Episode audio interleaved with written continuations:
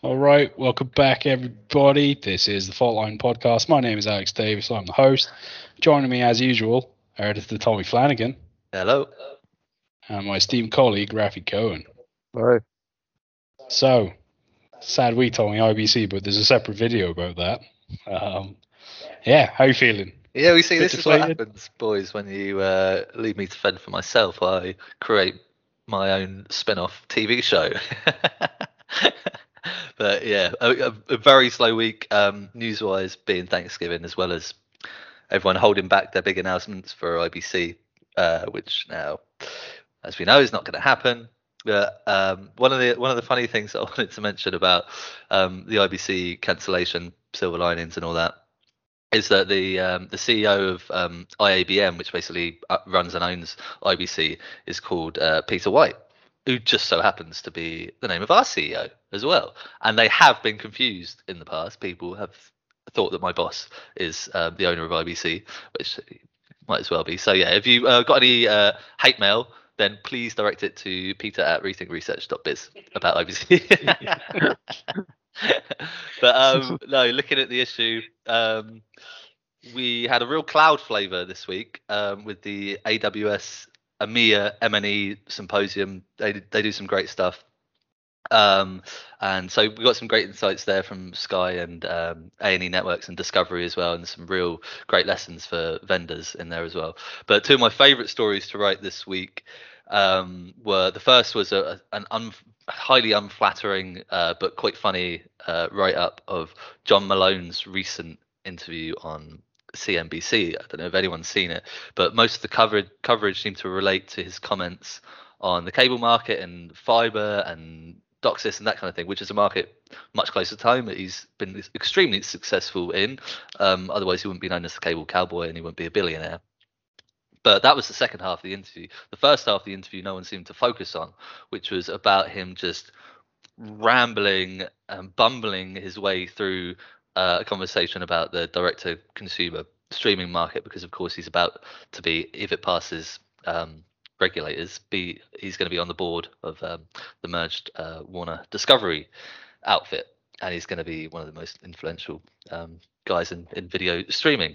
And it was just excruciating to watch. He just he, didn't do any homework. He didn't have a clue what he was talking about. He was waxing lyrical about how his cable legacy has taught him all these important lessons to deal with churn and bundling and pricing, and claiming that the D2C companies, uh, streaming companies today, haven't learned any of these lessons because they haven't been around long enough. But I kind of argued that I think they've had to adapt faster than the cable companies have, and um, um, but he did make a couple of good points, admittedly. One being that um, uh, Disney's got to um, kind of choose between wh- whether to be profitable or whether to be massively scalable. Um, because as we know at the moment, its ARPU's uh, are tanking. It's spending obscene amounts of money. But um, actually, I said I wasn't going to talk much about IBC, but I've actually referenced IBC 2019 in this um, in this uh, write up because his his view, his um, rant uh, was so uh, US centric uh, about the D2C streaming space that it reminded me of a press conference at IBC 2019, and it was with a um, it was when a, uh, a European video technology company. I won't name names because that'd be unfair, but there was an American journalist at the front who asked the CEO a question along the lines of, um, "Oh, so."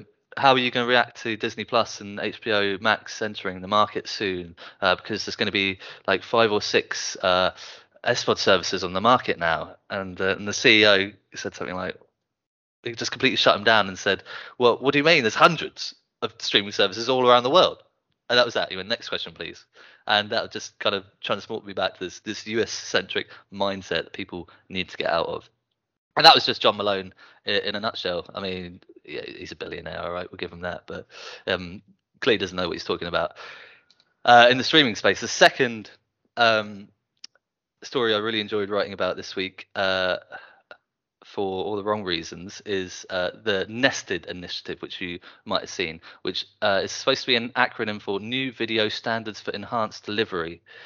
Uh, this is a French collaborative between ATEME, uh, for compression technology and just-in-time packager. We've got VXS with its secure player and QoE analytics. We've got a VVC decoder from a French research institute called IETR. And we've also got some carrier grade LTE broadcast components from ENENSYS Technologies.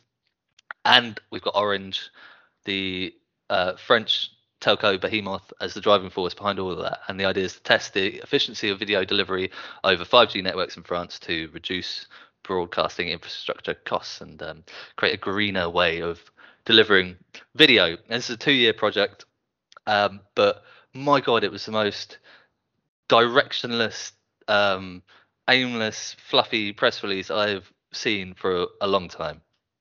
And they didn't have they clearly they didn't outline any goals. I don't know if they've got any goals. I, I don't think they uh, the companies involved even know what the the end goal is supposed to be, which is why they didn't give us an end goal. Um, so I think it's just one of those. It's going to be the technologies individually sound great. I mean, we know all about um, the credibilities of TEM and VO and um, and ENENSYS, which is the the really important factor here because that's much more in the mobile um, technology 5G side, and of course, um, we know all about VVC. But together, they have no idea what they're supposed to produce or how it's going to work, and and so yeah, by not explaining it, they're covering their own backs when ultimately uh, it, we forget about it in in a few days' time. So that's why I uh, ripped it to shreds, quite frankly. Um, so yeah, all right, I think that's the end of my uh, double rant, well, triple rant if we include in uh, uh, IBC. So um, cheers. Good stuff. Yeah. Um, if you thought too many cooks would spoil the broth, just wait till it turns out that there's a you know different versions of nested for each different operator in each different country. That'll be very fun. Uh, I'm sure we'll look forward to it. Um, no, I, I, need to give the John Malone thing a read, but I mean, we podcast right off uh, Faultline being published, so um, a little behind the scenes. Raphael and I haven't read it yet, so uh, we get to dive into that later. But thank you very much, Tommy. Um, but one thing you have read, one, one thing you have read, Rafi, is your piece this week. Uh, so this is Wi-Fi vendors undeterred by 6E's slow awakening. Could you tell us more, please? Very optimistic for you to think I've read it. Um, so yeah, uh, recently, Rethink TV um, has been looking at Wi-Fi, trying to predict the rollout of Wi-Fi 6, um, whether or not it will kind of follow the similar timeline and pattern that we saw with Wi-Fi 5. Um, and after speaking to a lot of people, we've kind of been pulled in both directions off the fence. You know, some people are saying it's going to be quicker, some people are going to be saying much slower. Um, kind of the key argument for being quit, quicker is just the advantage of having the six gigahertz band, you know, when it's opened up with Wi-Fi 6E, obviously it frees up capacity for gigabit broadband and ultra HD streaming um, and other mission critical applications. But um, then you have lots of people that are saying, you know, there's the chip shortage. Um, I've also heard some weird rumors about OEMs potentially holding off all their silicon upgrades for Wi-Fi 7, although this kind of just sounds like hearsay. Um, but really, the most important argument against is that there's still not regulatory approval for unlicensed use of the six gigahertz band in a lot of countries. I think it's only only 41 countries so far, and there are a lot of um, major players still missing from that list. Um, and then there were just a lot of different bits of news this week that were kind of showing that while while vendors were while vendors are still bringing out all these products, you know, there's still a, quite a bit of a struggle to actually get six uh, the six gigahertz band in place. Um, so we start off with the CEPT, which stands for the Conference of European Postal and Telecommunications Administrations, which is a bit of a kind of boneless consortium, but nonetheless, they're still they've now opened uh, a work item to study expansion of the six gigahertz band in Europe. Currently, only the bottom half is available. Um, and even though it has no political power, this kind of shows that you know within the telecoms industry in um, Europe, people are still fairly frustrated. Um, slightly more conclusive, we have some news from the uh, Wireless Broadband Alliance, They've been recruited to assist the Telecom Infra Project's Open Automated Frequency Coordination Group. And this is aiming to make an open source reference implementation for automated frequency coordination. Uh, essentially, this allows unlicensed devices in 6 gigahertz to operate under increased range while protecting microwave links from interference. Um, and TIP is aiming for the implementation to be ready for Wi-Fi 7, which, although that kind of sounds like they may not be in a rush, uh, it's important to remember Wi-Fi 7's only around the corner. Uh, we're expecting the first drafts in, I think, spring or uh, summer of uh, 2022. So really not that far away. And so even though we've still got a slow start um, with you know the regulatory situation around spectrum and six gigahertz. Um, there were a few bits of news this week that showed vendors are still powering through, and the first one was a new name that I hadn't heard of before called Akoustis, which is a New York-based um, manufacturer, and it's announced that it's now got a fourth major customer for its patented um, XBAW acoustic wave RF filters. Um, this is now the fourth internet provider that they've managed to sell these to. Um, they can operate in 5.5 and 6.5 gigahertz um, and will be part of carrier installed CPE. So clearly the demand is still there, although we imagine uh, Singers Akoustis is based in New York, not the cheapest place to get things manufactured. Most of these customers are probably in the US as well, where 6 gigahertz is already completely opened up. Um, but yeah, they say demand for 6E is ballooning and they're hoping to up their annual production capacity to 500 million filters by the end of the year as a result of that.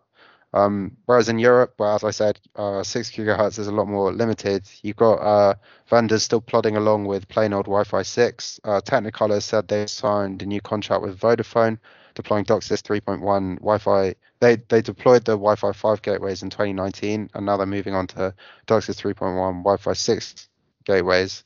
Uh, Technicolor's Giovanni Tumino said the pandemic has accelerated consumer demand for higher bandwidth, but obviously these kind of upgrades are easier in a higher market like Germany. Um, and yeah, overall, Vodafone Germany has over 10 uh, million broadband homes, so that's the potential footprint for Technicolor to install Wi-Fi 6 gateways over there. But it's important to remember that despite all this talk of you know uh, preparations or rollouts being done with infrastructure or CPE, they can only really do so much. What it all really comes down to is consumer demand. And the reality is, you know, most consumers don't know what Wi-Fi 6E is, and they're only going to start demanding it once they know that they own a device that you know can use it. And you know, one of the biggest, I guess, um, yardsticks that you can measure demand is like you know whether or not it's on the iPhone. And already people are rumoring that uh, Wi-Fi 6E is going to be on the iPhone 14, which, much like IBC, is due in September 2022. Um, but we'll have to wait and see. Uh, but yeah, if that happens, that will definitely give I don't know, give a lot of things, you know, a kick to hurry up. Woo! Which one's more certain, do you reckon? Oh, mm. don't do this. what, the iPhone having 6E? Uh, yeah. Oh, I, yeah, I'd probably say that to be honest. Shit. Well, fingers crossed. Fingers crossed, chaps. Thank you very much, Rafi. Um, we'll dive into the, the last bit of long form news. And uh, I think we've mentioned this before, but I really want to buy a UAZ 452. And to that end, I'm learning Russian. So now Russia is on my beat. And uh, this week it was. That's a vehicle, by the way, listeners. It's yes. not a gun, and it sounds like one. No, no, it, it's a very cute Soviet camper van. And if anyone in the Eastern Bloc um, knows anyone who's selling one, I'm extremely interested. Uh, I'll give you a finder's fee. But anyway, right. Uh, so I get a Google alert, and it sounds a bit mad, and it leads me down a rabbit hole. But uh, Russia's operators win smart TVs pre-installed app monopoly complaint. So the gist of this is that there is a list of pre-approved and uh, sort of state um, supported software, I guess, that has to be installed on devices that are sold inside Russia. And it was a weird sort of requirement. I hadn't really come across this uh, idea before because back in the day, it was normally the carriers that would sort of uh, mandate what was on your, your phone when it arrived. And, and to be honest, it was a, it was a bit of a lottery uh, when it came to what apps were going to be on your on your TVs. And um, I think we all remember, you know, bloatware on laptops and and the operator set tops uh, having little turf wars about which apps would be bundled. So um, the Russian approach of having you know a, a, sort of pre-approved list of stuff that will be on these devices um, was quite interesting. So the gist of this complaint, when you sort of uh, dig down a little bit, is that only one operator has its over-the-top app on this list, and there's four or five operators that have OTT services that are are not on this list. And then worse, there's a bunch of non-operator uh, video services um, cluttering up this list. So of course, the operators that are not on the list are very upset about this. So they've all um, got together and complained that Rostelecom's Wink uh, is is getting an unfair leg up. And in the context of um, Russia, which is a you know, massive country, 11 time zones, 140 something million uh, people, it has a weirdly small um, video market. And I mean, that's not all that unsurprising given the, the, the history there. But some of the sort of largest um, SVOD services only have sort of two or three million uh, users.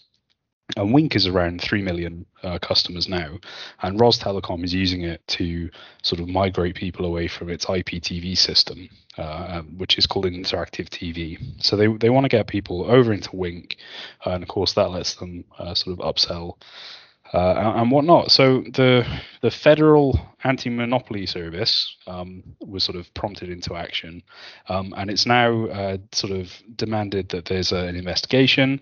Um, and I think this is where things could get a bit messy uh, because Rostelecom is about 48% owned by the state, might be 45. And then you're going to have two ministries um, having to go at each other about its uh, treatment. And Russia is a little infamous for uh, backroom dealings. Um, so you then also have to wonder, well, which of these operators has the most friends in high places? Um, which of them are sort of currently in favour? Uh, and and you sort of go digging, and then you find out that one of the largest broadband firms, uh, broadband operators in the country, uh, is actually a rail operator. And you just sort of wonder, like, how, how that came to pass, and what what series of weird events uh, led to uh, TTK um, getting into the sort of broadband game. Um, but the the point here, though, um, is that on on the face of it, it kind of sounds like a good idea um, that you would want to um, sort of specify uh, what consumers would expect there to be on the devices at the start of it, and that way you can kind of assuage a bunch of these um, uh, anti-consumer uh, fears and, and, speculations. But um, a Russian outlet went digging um, to see how uh, Russian consumers use these um, sort of uh, legally required uh, services, and, and the, the answer is that most of them don't use them. Um, they ignore the prompts when, when they first fire up an iPhone. Most of them don't know that there's a folder in the Samsung uh, Android experience that has all of these apps inside it. Um, so then you, you do kind of wonder, well, are, are the Russian operators getting their uh, knickers in a twist? Uh, they're making a, a, storm in a teacup because it turns out that Russian consumers don't really uh, use this. Um, so yeah, it's it's a strange um, sort of scenario, a strange kind of environment. But Rostelecom, is the incumbent, you know, ISP, and it does seem to have had a leg up. And and it says, well, you know, we spend a lot of time marketing, and our service is very popular, and therefore it's entirely fair um, that, that that we're included. Uh, but you, you, just get the the feeling that uh, there's a significant Rostelecom uh, shareholder involved somewhere in the, the sort of the approval uh, process for that list. Um, so yeah, I'm I'm still keeping an eye on it. It's a bit strange. I'm I'm going to look around and see if there's any more. I couldn't find any uh, other similar uh, sort of laws on the books. Uh, so if any listeners know uh, of any, please please tell me. And um, yeah, we'll we'll sort of leave the long form stuff there, I think, and we'll move into worth noting, of course. And as is tradition, Rafi, five years ago, what was happening? Uh, there were some rumors in orbit that Eutelsat was tipped to be acquiring SES. Um, although you know Faultline was pretty cynical that this was going to happen, uh, the suggestion was not entirely ludicrous because uh, both were kind of experiencing declining video revenues, and com- as a combined entity, you know they might be able to claw back with over uh, 13,000 channels between them. But there were a few glaring issues. Um, first, there was that the market cap for SES was over double that of French-owned Eutelsat, um, and Eutelsat was the one that was meant to be acquiring SES. Um, uh, so yeah, uh, SES was at 9.6 billion, Eutelsat was at 4 billion, and Eutelsat was also harboring considerably more debt. But the biggest reason of all was that Luxembourg's deputy PM had openly opposed the merger, uh, and the Luxembourg government held a 16% share in SES. And needless to say, uh, we were right to be skeptical. Didn't go anywhere. I might be chatting to Intelsat next week, actually. So, um, so yeah, we'll have some hopefully some more satellite goss worth noting. Yeah, we've already slagged our orange off a, a little bit, so we should uh, rub some salt in the wounds, uh, probably. The CEO, um, oh my god, what's his name? Stéphane, I think. Stéphane Richard. Um, yeah, Stéphane Richard is resigning uh, very soon because he's just been convicted um, when he was working for the French government of uh, misuse of public funds. He's been a very naughty boy and he's got a one year suspended uh, prison sentence. Um, so, yeah, Orange on the market for a new CEO. Nice. Yeah, that's a, a fairly big fall from grace. Yeah. Um, so my my final thing, I'm going to don my tinfoil hat. Um, it is Thanksgiving, which means that America is going to be subjected to the Chicago Bears playing the Detroit Lions. Um, and at this point, I think it's worth um, looking back a couple of weeks to the the Pittsburgh Steelers Bears game in which the Bears were completely robbed, and just pointing out that um, the the rules changed in the US so that uh, now you can have um, sort of league affiliated sports betting, um, which brings into the whole you know fixing and, and game throwing uh, conspiracy theories, which I think think uh, I'm a big fan of. But um, anyway, the the point here, ESPN um, is going to be like a branding shield because Disney is going to get into sports betting, but it doesn't want to sort of risk the Disney brand. So ESPN is going to be this little barrier between it and the House of Mouse. Uh, and it's worth pointing out Disney does already own a slice of DraftKings, um, which is one of the biggest sort of of these new uh, wave of app-based betting services. Um, so yeah, uh, uh, expect to see uh, some horrible headlines in the future regarding that. I'd hope. Um, but yeah, that. We could do a whole episode on what major companies have got dodgy investments in in shady businesses. AT and T is one of them. A whole dedicated episode on that one day. Yeah, I can't wait to to work out what dumbass crypto investments have also been made. yeah. I mean, hundreds of millions have been pissed up the wall. Um, but yes, right, chaps. Thank you very much. We've we've completed Faultline nine one six. Um, Tommy, Thank you. I've already hinted for next week. Um, have I mentioned that IBC's been cancelled? yeah, we're still very sad about well, it. um, I am trying hard to convert as many of the actual physical meetings, which obviously there were there were a lot which that hadn't been cancelled, which meant a lot of people, a lot of companies were still planning to go.